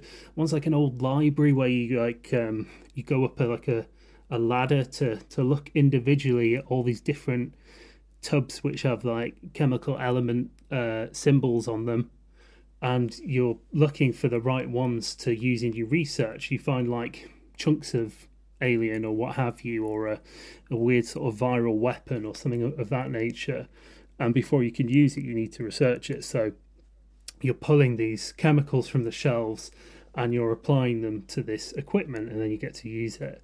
But there are way too many chemicals to carry around at once because you only got this tight little inventory. So, and all the stock rooms have slightly different catalogs of chemicals. This is so mm. ridiculously involved, isn't it? But they they require you to hop back and forth between decks because you're like, oh well, there's no iridium on recreation decks. so I've got to go back to MedSci, and so there's all these little elements that kind of take you back and forth between different parts of the ship, and in the process, it becomes you know a place. It's not just a a series of levels, which is really unusual for you know that point in time in games. that's I think that's the thing that stuck out the most for me on replaying it as well. And in 1999, what what left an impression on me were all the voice notes and the way it was telling its story. The ghosts, I thought that was cool. Yeah. And and you know, I had this this sense that the story was playing out in a slightly different way than I'd experienced before. That I was stumbling upon something that had just happened, and in the absence of actual people around, I was piecing something together through audio logs or from those information kiosks or just from the scenes or from whatever was splattered in blood uh, like written in blood on a particular wall or whatever. That i barely paid attention to this time i guess because it was so influential that every game uh, in its wake for the last two decades has borrowed that from it. And i Yeah. actually remembered the writing being a bit better than it is. I think games like soma have taken that and run with it so far that like when you go back to system shock 2 you're like okay cool like it's somebody telling you that the key code is 0451 um but the yeah the level design is like absolutely labyrinthine and it does this exact thing that bioshock does as well where you enter a new zone a new deck or whatever and you have to get through this big grand door. It's always a massive door that like the the level design is like funneling you towards and whoever's in your ear um in this case it's it's your mate who well yeah who's uh, who's guiding you through uh, through the ship Polito uh they're telling you like oh you need to go through this door however something's wrong and I can't hack through the mainframe or whatever so what you are going to have you to need do to flush the tubes or splunge the chip or something. Something Yeah, to do and- with the the workings of the ship. Yes, and what that means is that you're going to have to visit every other room on this deck. And only then, like four hours later, will this door open. And by the time that door opens, you like you come back to it and it's like revisiting a childhood home. You're like, oh my god, I've been doing all of this Yeah. so that I could open this door. And and like I really I remember, you know, that was such a trope in Bioshock as well. That happens like five times and it was definitely born here. Uh, people who've played the original System Shock, maybe that was actually born in System Shock 1's level design. I'm not to know. I was a, a tiny little idiot boy at the time, so um, I didn't play it. But yeah, that, that level design, I think that really adds to it being a place. The fact that you're revisiting things, you're starting to develop routes between areas. It's like you're living in this environment, and so you're developing a relationship with it. And I remember, I don't know whether I managed to do it or not, but the last time that I re- that I replayed this was in 2012, 10 years ago now. And I got so fucked off with the chemical thing and having to go back to like, you know, uh, it's it's almost like doing the identify spell. That's basically what you're doing, isn't it? In an RPG, Yeah, that's a Um, good way of putting it. Yeah. you can't you can't take the identify spell with you, so you have to visit the identify spell room. So I was like, "Fuck this! I'm going to put everything in my inventory that I can fit, and I'm just going to carry it over to the other. I'm going to consolidate all the like chemical rooms and have one mono room that has all of the chemicals in them. So whenever I need to identify something, and I don't know whether I managed it or not. I don't know whether there's something that stops you other than the inherent like ball ache of having to traverse that many times and like leaving other things out of your inventory. Um, I but like I- that. That's a, a very like immersive thing, thing, isn't it? It's the same as like people in the first level of, of Thief in Lord Bafford's Manor would pile up all of the uh, the servants and guards in one big pile in front of the fireplace or something like that. Stack, stack all the crates in the level, and it's it's nonsense, but it's it's great because it's like it's it's your nonsense and it's enabled by everything in this world being convincingly physical. Like that's what this game inherits from Thief and using its engine is it's got you want to explore every room because they're covered in you know you're desperate for resources. It's a very tight resource economy in this game. So you're looking for your ammo and your hypos and all of this stuff but also there's you know magazines dotted over and uh, and and just all the detritus of uh, of of living areas. And you go into you know there's a bar with a piano there's all these kind of research rooms there's um, there's a brothel on the top floor, uh, a sort of uh, a digital brothel of some kind. There's uh, there's a mall, you know, and the sort of half domesticity of it is what's so exciting. I think is it, it makes you believe that oh, there's you know there's a there's a toilet en suite to this uh, um, to this bunk bed room and that makes sense because the crew lived here. It all it's not just a, a level designed to be fun to swing a shotgun around. It's uh, it's a place. Yeah, I think that's testament to that's one of Ken Levine's sort of fingerprints, right? It's not just the like the double cross um, that he's famous for. It's the he's really thought about the space and everything in it and developed this canon like the replicator is sort of semi plausible in this universe, and the UI is even sort of an extension of the canon. Like the, yeah. I think the UI is sort of designed to look like you're you're like a cybernetically enhanced person, and this is how you see the world. Yeah, Shodan does this to you. It's explained in the fiction she gets. You know, one of the kind of bots around the place to cybernetically enhance you for her own yeah. purposes. So it's all and um, you know, one of the things uh, that System Shock 2 inherits from Looking Glass is, you know, when they, they designed System Shock around the annoyances they'd had making RPGs, where they're like, well, we've made these Ultima Underworld games and they have these cool physics systems and uh, you know, it feels like you have real kind of agency in this world. And the place it breaks down is when you have a conversation with someone and you have, you know, three choices of what to say or what have you. That doesn't feel real. And so they built this world where everything is explained by the fiction and nothing can be broken because everybody's dead. so yeah. Yeah, there's nobody to show them up. Yeah, it doesn't. Um, the the game is designed to be mostly invisible, apart from the, the I guess the sort of RPG systems where you're upgrading your stats and whatnot.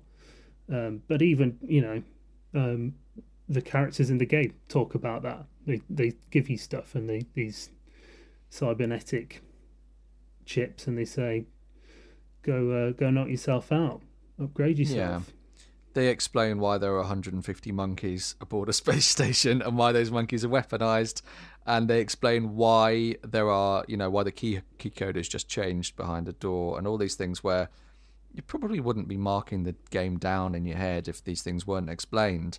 Yeah. By the way the uh, the monkeys came out of a recording session where uh, Ken Levine had a bit of extra time so he just asked one of the uh, the actors to um, I think it must have been a mocap session uh, to prance around like a monkey, and they built a whole is that true chunk of fiction around that. Yep. I feel like that's such a central part of the game to me. Like that would be the yeah. second thing I would think of. I think like Shodan monkeys. Yeah, they really. And they did uh, it on a whim. Stick in the memory. Terrifying. Wow. Um, but yeah, that I, I see that as a real Levine thing. He's somebody who sits there and goes, "Well, why would like what would be all in order for this ship to actually function?" then yeah, you would need like an entertainment center. You might need a brothel. Like where would they be positioned? He really just thinks about this on a on a really sort of microscopic level, so that um so that you don't have to. And like this, we we've used the word immersive sim. Um, and like that's a that's a double-barreled equation, right? Like it has to be immersive. It can't just be this really interactive sort of sandbox for experimentation. Narratively, it's actually got to immerse you in it for you to care enough to start experimenting. And I think certainly that's where Irrational um, flexes its muscles in, in the subgenre. and that's where System Shock 2 sort of um, lives long in the memory in, in terms of sheer immersion. But what? How would you rate it as an immersive sim in the in the broader sense, like that I've just described? Somewhere where you can experiment, you can play with the systems, you've got real agency to go about one quite uh, quite vague objective in any number of ways, and you can play around and Yeah, and be you. yeah. So Deus Ex is at the top right in terms of Yeah, pure so. agency, different ways to approach your situation. That is the model. Um, and Thief, weirdly, like, although brilliant and a great example of the genre, doesn't actually, you know, it's it's um, it's quite restrictive in it. It's pushing you to play a certain way. You know, it's a, one of the first stealth games as we know them now, and so it doesn't really. The last time I, I returned to Thief One, uh, I was I'd come right off the back of Deus Ex, and I found it quite frustrating that there wasn't really more room to to be someone else. But that was never the intention of that game. You know, you are you are a master she- master thief, and you're not very good at sword fighting. That's the deal. Um, yeah, So System Shock Two, I think, sits at the higher end of that spectrum. You know, it has that the stealth systems of Thief are in here somewhere. It's harder to use them, I'll be honest, but you can you can sort of stand very still as a as a monkey passes you and half get away with it, you know, at least for a little yeah. while. Um, but because of all these kind of RPG systems that Irrational layered into it, it becomes a very um, you think very overtly about your approach to things. You have to invest in a certain path. Like I, I invested in psionics uh, despite being told by everyone who's played System Shock 2 that you shouldn't do that. Um, and I liked the idea of sort of throwing things around with my mind. That doesn't really, that's not really how it works in this nah. a little disappointing. Like the the best thing in terms of psionic fantasy is the the pull. You know, you can pull an object from across uh, a room towards you, and it'll float through the air, and you can it'll bounce off the wall maybe, and you can catch it. But there's no equivalent, you know, sort of push or anything like that, and it's more a kind of spell casting system. You know, it's more of a, a sort of there's a load of buffs, and I ended up kind of leaning into your pistols and your shotguns and assault rifles and stuff, but you, leaning on the psionics for kind of buffs and things. Like there's a whole you know weapon repair system in this game that's really important, right?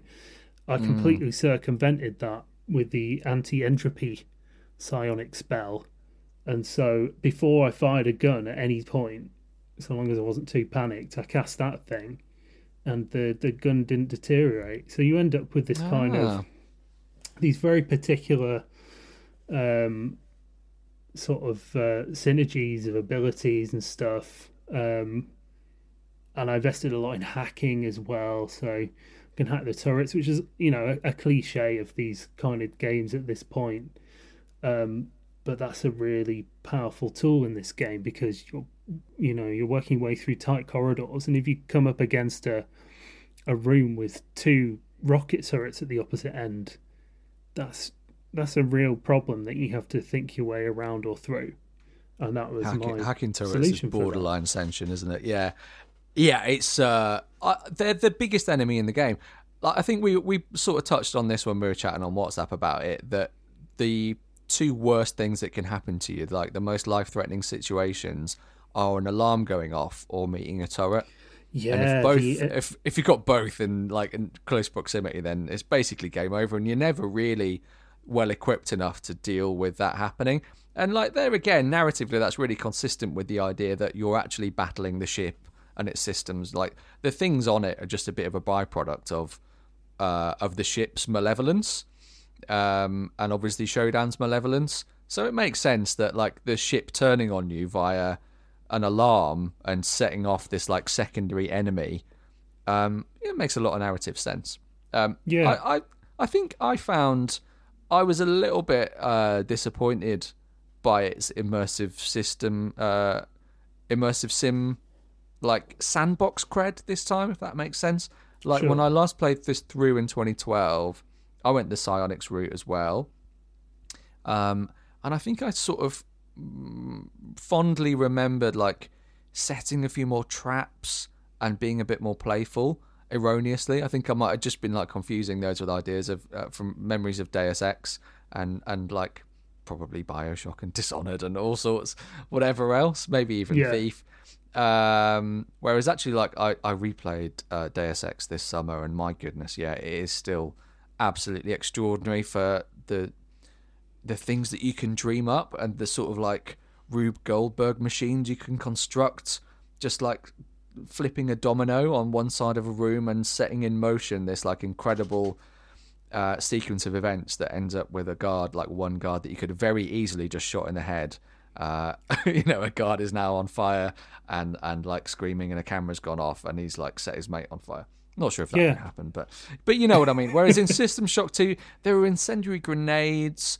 Uh, there's not much in terms of like traps and uh, and sequences of events, which is quite a specific way to look at immersive sims. Granted, but uh, may, No, uh, maybe it's just me being dumb, right? That I, I didn't find I was like really pleased with how I'd solved something. It was either that I'd hit it with the wrench, by the way, like probably one of the more iconic melee weapons of 90s PC gaming, um, or I'd hacked it, uh, or like later on in the game I had enough shotgun shells and I'd I'd shot it, uh, and and that was that. And really, where the agency came in is like uh, maybe a bit of route setting, like finding some sneaky pathways round things, like hacking into like storage rooms to get a bit more resources.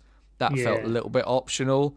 You know, you're going off the critical path and tooling up and returning to somewhere like a, perhaps a little bit overpowered, but maybe through lack of imagination or maybe just because of where the systems are and you know it's the dark engine and there's a lot of thief dna in this like the animations. I think some of the sounds as well are pretty much carried over like for like from thief and yeah that was a stealth game that wasn't supposed to be like approach this however you like go in with fucking two swords and you know dual wield your way through lord bafford's manor i think it was probably a little bit hamstrung on a technical level and i felt slightly restricted in that sense Yeah, no, I do think.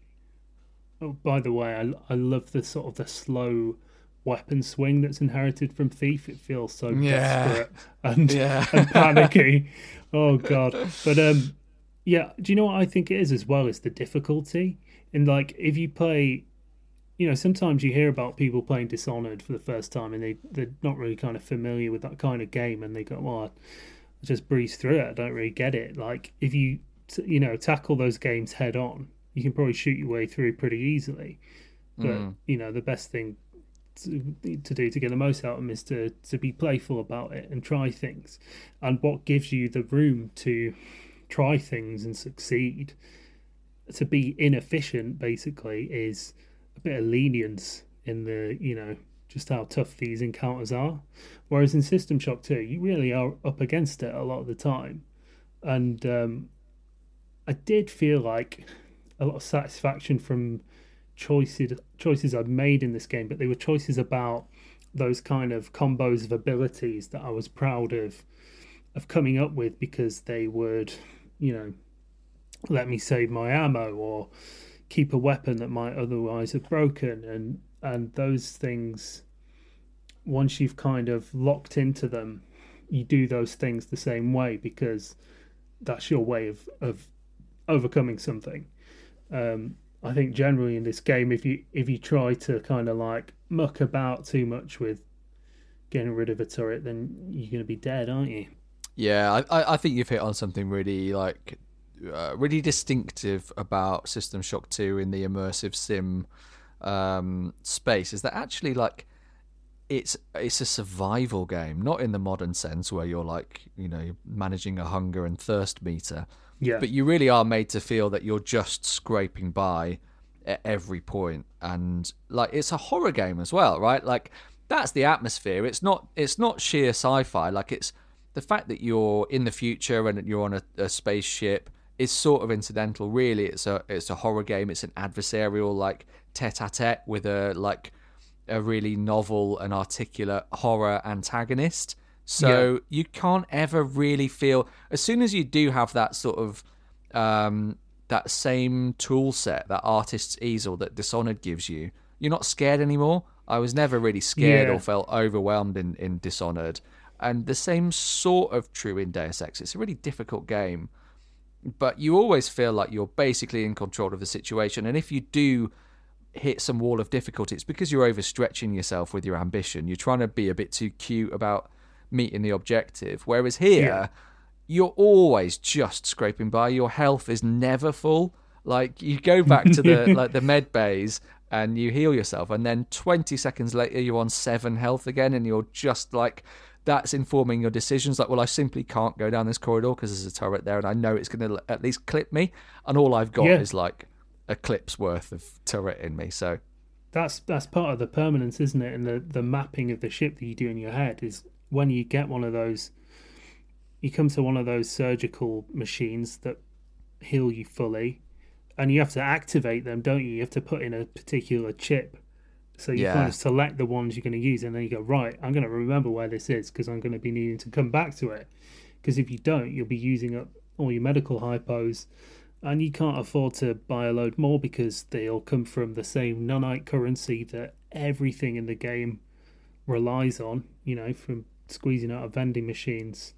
There were there were points in the game where I I had loads of nanites because I was hacking all these containers, and I thought, oh, this is great, and I took it for granted, and then I would end up in fairly dire situations with no anti armor ammo or any of this stuff, and um, and struggling, genuinely struggling. And like you say, it's it really is it's a survival horror game. yeah, yeah, Shinji Mikami f- fingerprint all over this. yeah. Okay. Well, uh, that's that's our uh, current experiences with it. Um, shall we stretch our legs once more, listen to a little bit more of the soundtrack, and then decide whether this game passes uh, through 90s Games Court and does indeed deserve enduring status as a classic? Let's do it.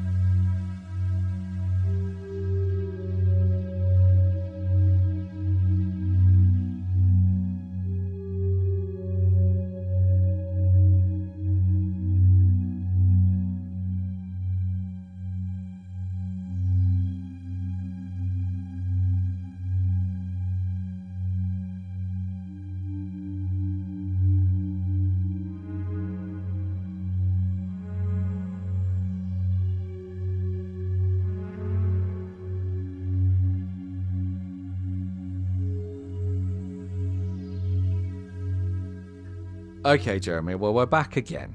Um, and in this final little chapter, I think it's time to reassess the game uh, and to contrast our memories of it and the collective memory of it with the reality of playing it right now. And ultimately, we're deciding whether this game deserves its place in the pantheon or, or whether it's uh, sentenced to um, irrelevance or something in the game's court to stretch the metaphor to uh, to its elastic limit. Um, so, I mean, first of all, how well regarded do you do you think this game is? In my head, it's like probably like uh, almost up there with Deus Ex, but that's some of that is probably fondness and nostalgia. I think it is very well regarded. Yeah, I think it's um, you know if you we we talk about Looking Glass and the immersive sims of the nineties. How many of those are people actually going back to play? I think it's the ones in the the latter half of the nineties, really skirting up to the millennium. It's it's the first two Thief games. It's Deus Ex and uh, and it's System Shock too. So it, it really is one of the kind of like um, biblical texts of this genre. Right? That's my sense as well. And it's also one of my personal favourites just because it hit me at such an impressionable age. and you know this era in general was just so exciting. And I think it's also like in 1999 we were all absolutely obsessed with the the future, right? Like everything had the suffix 2000 and like every album cover had the slightly metallic sheen to it and we were just all like wrapped up in this like very 1999 breed of futurism and i think system that's that really bleeds through in system shock 2 that really uh embodies the very specific and now anachronistic vision of the future that we had at that time and that really heightens the experience um so I think my my take on it, I would be very much um, acting in the defence for System Shock 2. Although I was a little bit disappointed that it didn't give me quite the systemic depth that I remembered, um, I was struck by so many influences throughout the last couple of decades. Um, certainly Bioshock, as we've touched on as well, Soma. Um, Prey, the 2017 Prey, almost Yeah. feels like a like for like remake. Even things like the item fabricators in Prey, I'd forgotten that they were from System Shock 2. And like audio logs have been in literally every game since. Like I'm pretty sure they're in FIFA this year. Like it's such such a pillar um, that I, I think it absolutely deserves its status. I don't think it's underrated. I think it's probably about correct, right? Yeah. Um, and it, it's also genuinely enjoyable to play right now without too much faff. I mean, well, but perhaps you can talk a bit more about that because I played it on an actual old beige PC. Um, but my understanding is it's still pretty easy to play on modern systems. Yeah, uh, probably less tweaking than I had to do with uh, Deus Ex when I last played that a couple of years ago. I think it was ready to go from Steam, and you know, works well in widescreen. It there's nothing there's nothing about it that feels. You go back to the original System Shock. This is why it's being remade. It feels incredibly anachronistic, and this doesn't in the same there's way. No, there's no mouse look, right? the Yeah. mouse look was like a mod after the fact, so Yeah. that's pretty hardcore. It is. I I feel like in my head now, going back to it, this game is you know, the Bioshock games aren't just spiritual successors. I just think of them as the same series now. Because those games, you know, they, they're set in fundamentally different worlds. But they share the themes and they share the distinctive, you know, uh authorial touch of of uh, Ken Levine, not to um, you know, underestimate the contribution of everyone else on the team. John Chey was project director on System Shock 2, not Ken Levine. But um, you know, that that sort of ideological struggle that I referenced in the review was um, Ken Levine being like a kind of uh, you know, he's a skeptic at heart, isn't he? He's a he's an individualist and System Shock 2 is really his getting to grips with the idea of um, of the many as a you know collectivist thing. He's he's he's trying to figure out okay, what's good about being on a team? What's good about being in an organization or a church? And and you know when he designed Thief's World, the the church were sort of the enemy, the Hammerites. And here he he, he, he creates this really sort of interesting um, contradiction with the many in that they, they look and sound disgusting. They're horrible, you know. They've like uh, these moaning former humans and this sort of horrible biological mass coating everything. And Shodan shares my disgust. She talks about how disgusting that is. But um, the many they're having a they're having a fucking great time. Like they're They loving get it shit done. Yeah. they get shit done and when and when you hear them speak about it their togetherness and they talk about you know sometimes when they hear you they say oh you are not of our song in Yeah. their collective consciousness they're they're all singing together in this beautiful choir Sounds alright, And, doesn't uh, it? yeah Sometimes so- they ask you, "Are we one now?" yeah That's, if, it sounds like being one wouldn't be that bad actually. Like Yeah. they sound pretty chill about it in that moment. You're like, well, Yeah, when you're Would it be you're so under bad? Such kind of pressure constantly in this game, it doesn't let up, and the idea of succumbing to the many some at some points sounds quite nice.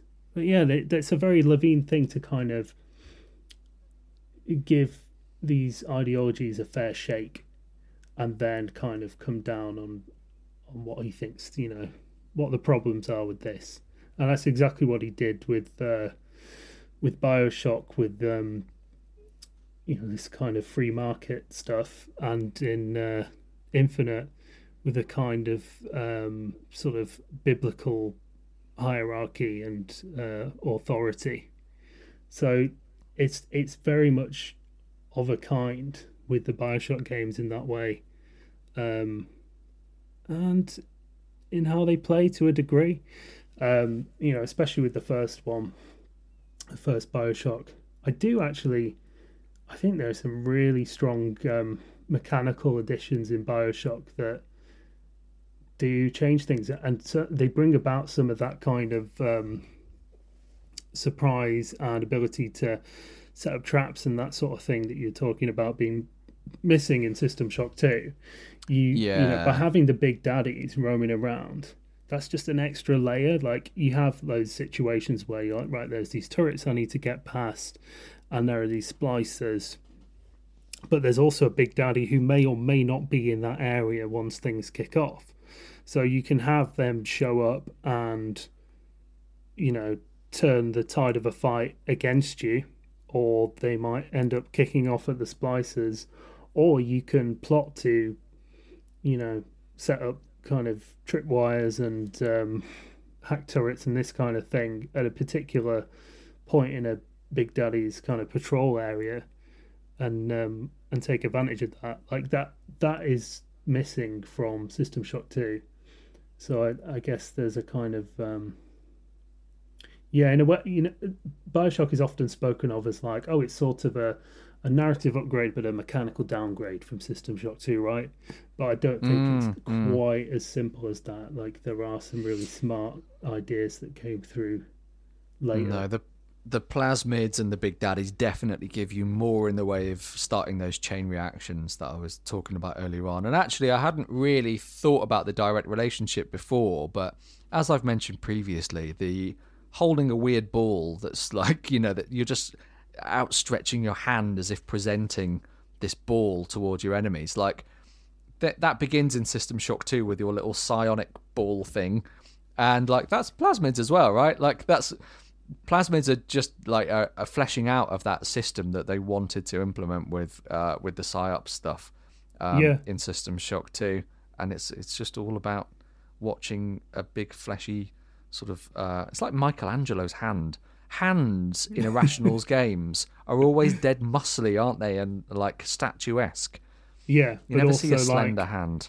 falling apart. Ever since that bioshock mm. trailer with the the bees. Was it bees there are bees, yeah. Yeah, coming out the, of the bee plasmid. Very good. good. Well, so uh, I, take it then that you're also uh, falling under the uh, for for the defence of System Shock 2 in 90s Games Court. Yeah, it feels of a piece with the the later sort of noughties games I love that came from it. It doesn't feel like we're just studying an academic text, you know, and appreciating where things came from yeah, it's it's still genuinely really enjoyable, really atmospheric, um, really easy to uh, to lose yourself in that world and to yeah to just appreciate um, how much thought has gone into quite a small and dense space and how much universe there is around it. Uh, in terms of mods and things like in the orbit of this game, I wasn't able to dig up a whole lot, and I don't remember there being uh, a big modding scene around it at the time. Maybe that's just I, there were some thief mods, so maybe it's possible in the in the Dark Engine, but uh, certainly no new experiences. Like there are things like widescreen uh, patches and like HD texture packs. Um, you know, that's that's like in the eye of the beholder, isn't it? I think I'd always rather see the original and, and like for maximum nostalgia value. Um, yeah, same. I did, it's, it is weird that, isn't it? The like the whole fan mission culture around Thief, and that doesn't mm. extend to this for whatever reason. Yeah, maybe I'm misremembering that there was like a level editor or something in Thief. There's some super easy explanation for it, but um, yeah, I don't remember a bunch of like uh, a bunch of mods that were like offering new experiences rather than trying to fix something. Yeah, I think if I was a modder, I would think of like, well, Thief is built around around the idea that you're only ever seeing a tiny chunk of this metropolis, the city, and there's tons of mystery and unexplored corners to it. I think I'd feel a lot more comfortable making something to go into that world, to just kind of set it adrift on that, rather than, well, System Shock Two is the entire world uh, of that game is accounted for. It's the ship you see every single corner of it, and I think it'd be quite hard to make just a little slice and make that work within you know the System Shock universe. It's a good point, isn't it? Yeah, it would it would maybe feel like those Half Life mods that just stretch the the Black Mesa universe a little bit too far. Yeah, Uh, like it's still sci-fi, but there was um, I, I can't remember them by name, but there were a few that were still like they were using the assets, so you were in some sort of research facility, but it wasn't Black Mesa anymore, so it wasn't interesting to me at the time, and perhaps System Shock Two content would be uh, would fall victim Yeah, to that same problem. I'm always a little put off when I get that feeling because I feel like I'm maybe contaminating my memories of the main event a little. You know, like it might fiddle with my understanding and, and appreciation of the, the game proper. Yeah, uh, yeah. A lot of my Half Life memories are playing some fairly subpar mods. Maybe I'd hold it in even higher reverence if I hadn't. I don't think I don't regret a thing. Actually, no. I thank you for all the subpar mods. These people are probably like, do you know what I mean? Making they probably made Cyberpunk. Like that was their first mod, and then they're like at the very top of AAA game dev now because of that. So, no, Yeah. no regrets at all. Um, so I think quite categorically, then we are we are uh, voting System Shock Two uh, into the pantheon of '90s uh, gaming gods. Yeah, you can imagine that, that big box being uh, shuffled onto that imaginary shelf now. Yes, and now it's got like an extra little Game of the Year award, just a sort of meek thumbs up from from Phil and Jeremy to add to its other Yeah. awards. Someone in 2022 can look at it and go, "Oh, what, what was that magazine?" And someone else will go, "Don't know. It's just shut down." um, well, that about wraps it up, doesn't it? Um, but I've had a lot of fun uh, going back through System Shock 2 and uh, talking about it. So I'll tell you what, there's one thing more that I wanted to mention. Um, Since we first mentioned Eric Brosius, I've had like a, a post it note in my brain to say that we need to mention Terri Brosius as well, who voiced Shodan. And uh, I think the two of them as well were in a band and were quite avant garde Yeah. music artists. I know all about this. I've been reading about this in the last couple of days. The band was called Please, Tribe. pray tell. The band was called Tribe. They were very successful in the Boston and New England area, and not really anywhere outside that. And uh, like three members of that band ended up at Looking Glass, and uh, so Greg LaPiccolo was another one who was who was from Tribe. Oh. And so I think you know they they kind of um, a part of why audio is so central to those kind of to Thief and those immersive sim games. You know, sound is you know the primary sense of Thief, really. Yeah. And um, and Terri was uh, still is uh, a really good writer of weird fiction. Like she did a lot of the kind of Thief world building in addition to you know voice stuff and obviously being Shodan. Um, and then after Looking Glass, you know, some of those same people went on to join Harmonix, and uh, Greg LaPiccolo was the uh, project director on Guitar Hero. So Tribe ended up having a huge musical influence on the whole world. I didn't know that. That's that's extraordinary. So Yeah. Guitar Hero is actually like uh, a, a full-blooded immersive sim Yeah, it's an immersive sim. in sim. that sense. Yeah. Yeah. Wow. Well, what a what a note to end on, if you'll uh, forgive the extraordinarily good pun. Um, we we hope you like this episode. This being the first episode, this is your chance to get in on the ground floor, give us some feedback, and shape um, uh, the the series to come. So yeah, we'll take all feedback, kind Yeah. or really kind. Um, yeah, it'll be useful. or- We're not not sensitive, but uh, it will be appreciated and useful. So yeah, Yeah, it will. I mean, it would genuinely ruin my week to hear anything other than really effusive praise for this. But it might make the next episode better. So you know, swings and roundabouts. The next episode we're doing is going to be Blade Runner, the 1997 Westwood uh, point and click. Um, to my to my money, the best bit of material in the Blade Runner universe. But we'll discuss that on on the next episode. Uh, so thank you very much for joining us, uh, and we'll catch you next time. Goodbye. thank you. Bye bye.